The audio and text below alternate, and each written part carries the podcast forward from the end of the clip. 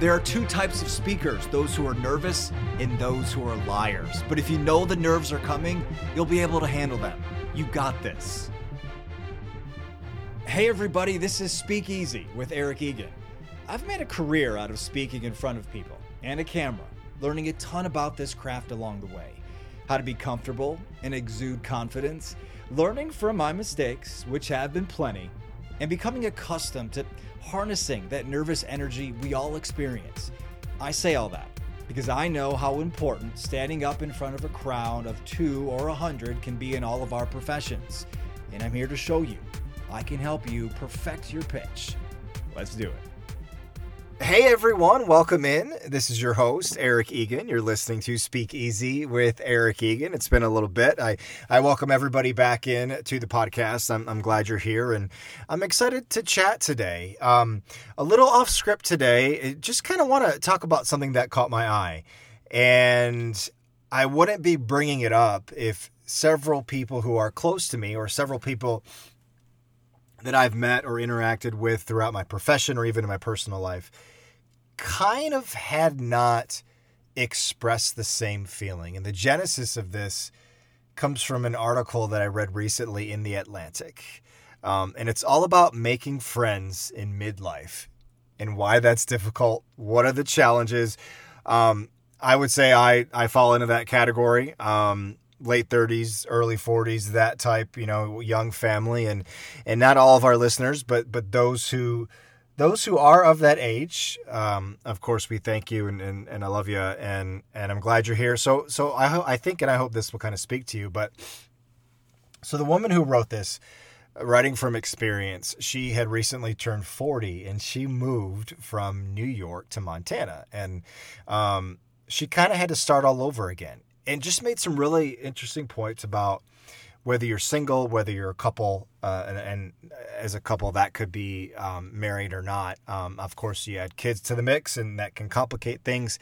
But I want to say it's so common for people to pick up and move or, or to relocate. And I'm based here in Middle Tennessee, just outside of Nashville, and, and it's a city that has a ton of transplants. So, folks who are moving here, they kind of go through that sort of thing.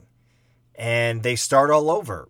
And they a lot of the people you meet if you do have children are are a result of what your kids are doing or maybe if they're in the same school. So you're kind of forced into these relationships. Sometimes they stick sometimes they don't.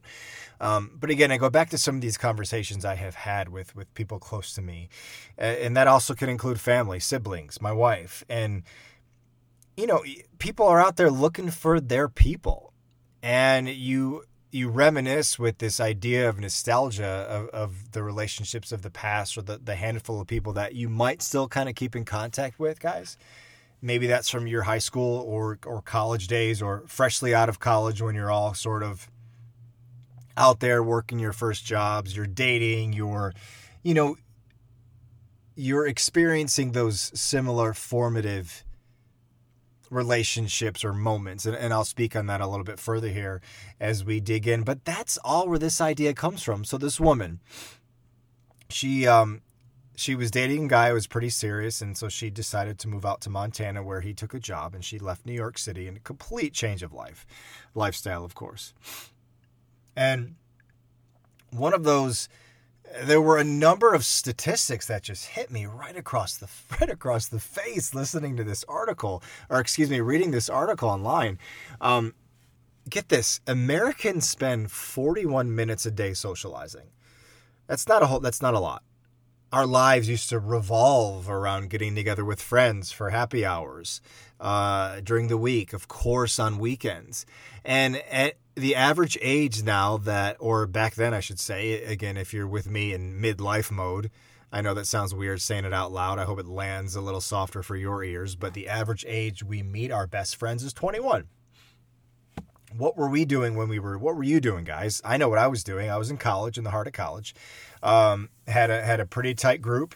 We were going through, you know, all the things that a a 20 something college guy goes through meeting women um, meeting friends interviewing for jobs working you know the part-time jobs to make a little money going out on the weekends uh, trying to, to, to figure out what our next steps were going to be after graduation, all that stuff, just the impactful. I go back to the, that word formative that I said uh, just a few minutes ago. Um, you bond over those experiences that make you who you are, not only in your young 20s, but then throughout, you know, throughout your, um, throughout adulthood. When I, right when I personally graduated college, I took a job in a very small town in Texas. So I moved from Ohio to Texas. And it was I was all I was all on my own, but the whole point of this is you're thrown to this experience and it's kind of like sink or swim. And so I matured extensively during that time that I spent my first job uh, in, in Texas. So those are the types of moments in relationships when you're making those relationships, you're a young person, you don't think about it probably in that moment. But, you know, I still talk to a handful of people more than that, thankfully, thank goodness. And I don't get to see them all the time. Um, we still keep in touch, but we live in different parts of the country now. So that's why is is that midlife making friends, you know, feeling gets a little more difficult these days because you you yearn and you long for what in your mind at least are those relationships that that you can't replace that formed how many ever years ago. Um, I go back to that stat. We spend 41 minutes a day socializing.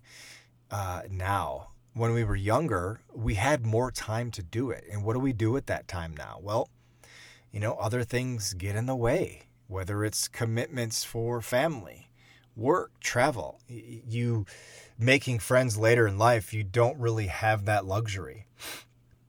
And if you do have a few minutes or a free weekend night, you might spend it. Hopefully, you know, you spend it with your spouse, or or maybe you just don't have the energy to get out there and and make you know make, a new friend, one that might last uh, um, long term, I should say.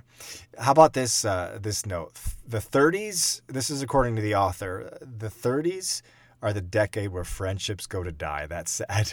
Um, in the 40s, were are I should say all about platonic dating. In, in the article, if you want to seek it out, it's in the Atlantic, and it's titled "Why Making Friends in Midlife Is So Hard." And she writes, "I thought I was done dating." But after moving across the country, I had to start again, this time in search of platonic love. And I read that part because she went on to Bumble, the dating app, looking for friends. I didn't know you could do this. I've been married since 2012. I'm one of the lucky ones. I never dabbled in the online dating thing, but excuse me, she was finding herself just after she moved out to Montana trying to find relationships. You need friends. You need more than that that voice that's your spouse or that voice that's a sibling on the phone.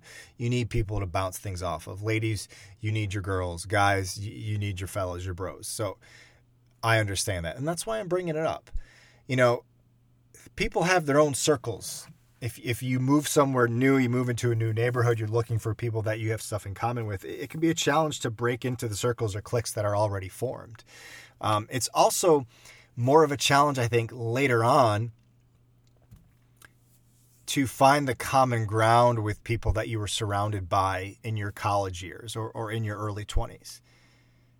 Chances are everybody's doing their first or second job. They're just getting into the workforce in their 20s or in college you're kind of all in that same mode. Nowadays you meet somebody in your your mid 30s to early 40s and everybody can be at a different part in their life. Financially, that's huge. You got to take that into account. That can dictate the things you do, the vacations you take, you know, the restaurants you go to, all that stuff, concerts you see, you know, you name it. Uh, I already mentioned this, kids play a factor. So it's much more difficult to align, I think, our lives, our adult lives later in life than it is when you're a bit younger. Um, I made this joke in an earlier podcast, it, and, and it was why do guys have such a hard time asking guys for their phone numbers? And, and I think the fellas have a little bit more of a struggle, excuse me, finding the best ways to make good guy friends the second time around. I say second time around, I mean after that initial run when we're a bit younger. And you want to find it's a tall task, but I'm a true believer. Your true friends are the ones who are indeed happy for you when you do well and they want the best for you. They want to see you succeed. Um, you feel that. It's tangible. And I think it's also just as tangible when when you do have a friend and, and they might be an acquaintance. Everybody's not your best friend, but you can kind of pick those apart. Um, meaning the ones who are in your corner and are you know truly happy for your successes versus the ones that you know might feel better about propping themselves up on some of your struggles. It's real life, unfortunately. All right, I'm just going to run just a, my quick list of, of why it's hard. What I was thinking when I went over this, you know, this this read, um, relocation. People are moving. Like I said before, different states. A lot of folks here in the Nashville area that that I come in contact with, they're relocating from all over, whether it's the Northeast, whether it's out west, even Canada. I've met a lot of them. It, it, it's hard because some people have children, some don't or some people have newborns and toddlers and some you know some of you guys out there with kids who who might be like anywhere from age 8 to age 15 it's just different when when your kids kind of more self-sustaining sustaining is not the right word but you get it they can kind of take care of themselves uh, the pandemic how much has that thrown everything for a loop in terms of those that maybe we don't see these people that much anymore or um, you know, you have to quarantine or, or, we, we work remote. We don't we don't get to see our work friends and, and hang out and establish that that work morale that we used to have.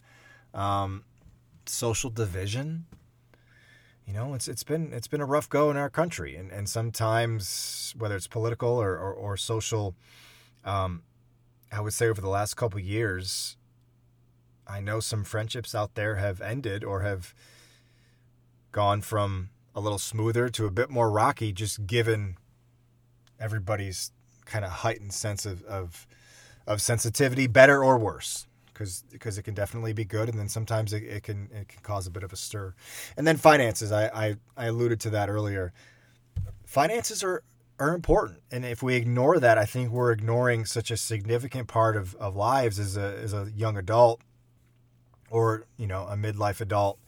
Um, they can really dictate if you can connect with somebody.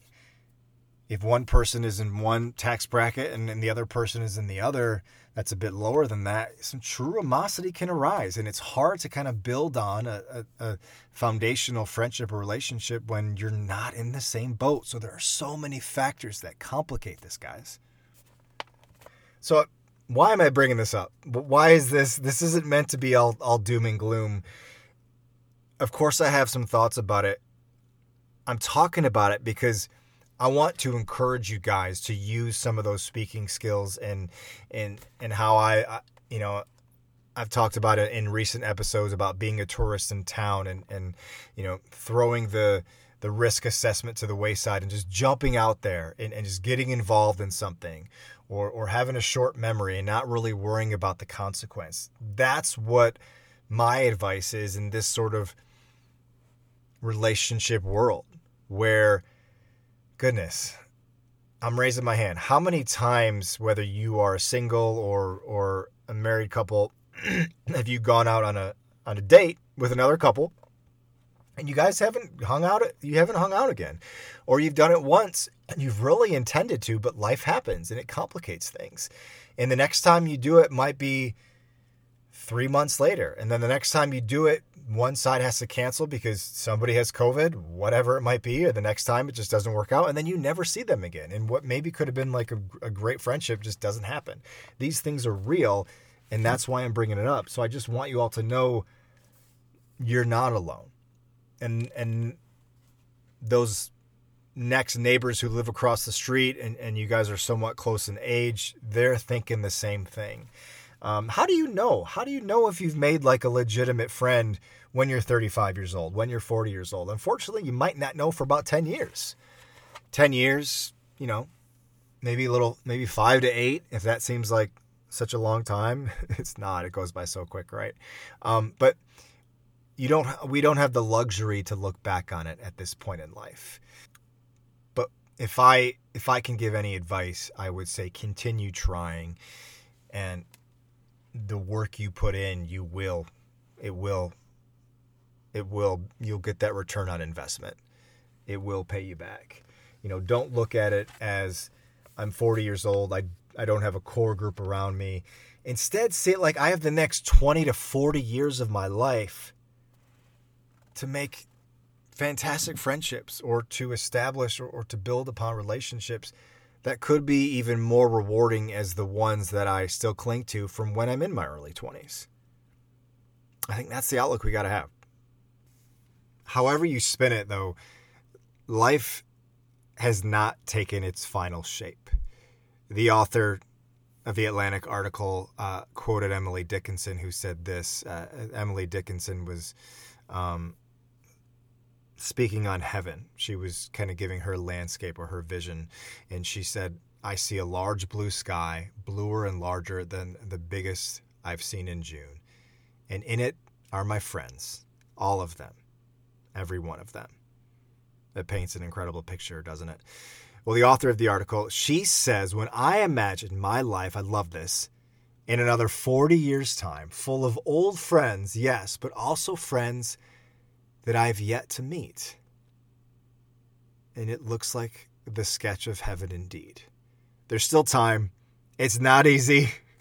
We're all out there, you know, there's man, how many times, how about this one where you go out and and the wife connects with the wife, but the guy, you know, hey, I'm into whatever it is. I'm into the NFL playoffs, and the other guy's never watched, you know, a minute of sports in his life, and, and the fellas just don't connect. Or maybe the guys do connect, and they're both musicians, and, and they, you know, they really see eye to eye on music, and they have so many things in common, but the the wives don't for whatever reason that might be there's always a reason or there are plenty, unfortunately, of, of things that get in the way.